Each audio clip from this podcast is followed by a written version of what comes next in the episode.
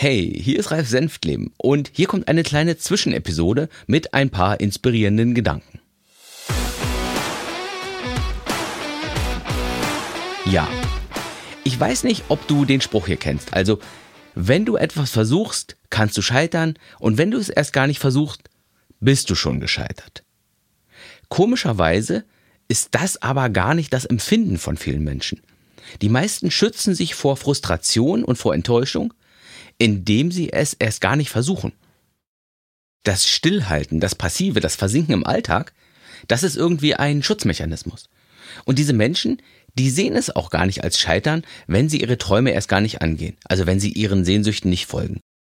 Scheitern, das kann ich ja nur, wenn ich etwas dafür getan habe und dann haut es eben nicht hin. Aber solange ich die Füße stillhalte, da bin ich safe, da bin ich sicher. Da habe ich es persönlich einfacher, weil ich ein Sensibelchen bin. Ein Sensibelchen, weil, weil es mir irgendwie wehtut, wenn ich meine Möglichkeiten nicht angehe.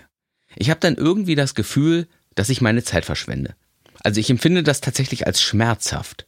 Und dieser Schmerz, dieser Schmerz des Möglichkeiten nicht Nutzens, der treibt mich dann ins Handeln.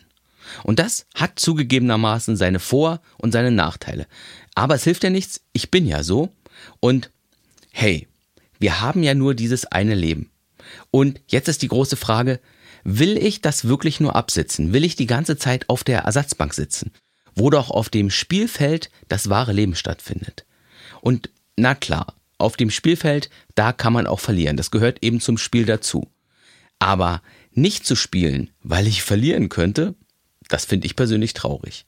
So, als ob ich ein Geschenk bekommen habe und mich nicht traue, es aufzumachen, aus Angst, ich könnte vom Inhalt enttäuscht sein. Und ich sage auch überhaupt nicht, dass du jeder Idee und jedem Traum und jedem Wunsch nachjagen solltest. Das ist ja auch irgendwo ein Rezept, um zu scheitern. Wir müssen uns schon, wir müssen uns schon entscheiden, wo und wie wir unsere Energie investieren. Unsere Ressourcen, die sind ja nicht unbegrenzt. Wir haben im Leben im Durchschnitt so circa 4000 Wochen zur Verfügung. Je nachdem, wo du stehst, wie alt du bist, sind davon wahrscheinlich noch weniger Wochen übrig. Also bei mir, da sind es noch 1352 Wochen. Also zumindestens, wenn ich davon ausgehe, dass ich 80 Jahre alt werde. Und in diese Wochen, da kann ich eben nicht alles reinstopfen, was ich so an Wünschen habe. Dazu ist die Welt irgendwie zu interessant und zu bunt und bietet mir zu viele Möglichkeiten. Also muss ich mich entscheiden. Ich muss Prioritäten setzen, welche der tollen Möglichkeiten ich jetzt verfolgen will. Und das ist, das ist das Spannungsfeld, in dem wir Menschen uns bewegen. Da haben wir auf der einen Seite diejenigen, die versuchen gar nichts. Die probieren nichts aus. Die gehen nichts an. Aus Angst enttäuscht zu werden, aus Angst zu versagen.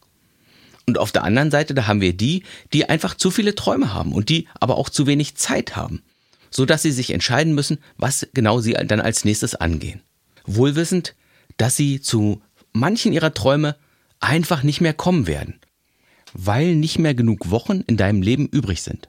Und zu welchen Menschen gehörst du jetzt? Hast du dein Geschenk schon ausgepackt? Kennst du deine Träume? Und sind das dann nur Luftschlösser? Oder sind es für dich tatsächlich reale Möglichkeiten, die du heute oder in nicht allzu langer Zeit angehen willst? Ja, das ist eine kleine Selbsterkenntnis-Episode heute. Und von Selbsterkenntnis kann man ja bekanntlich nie genug haben.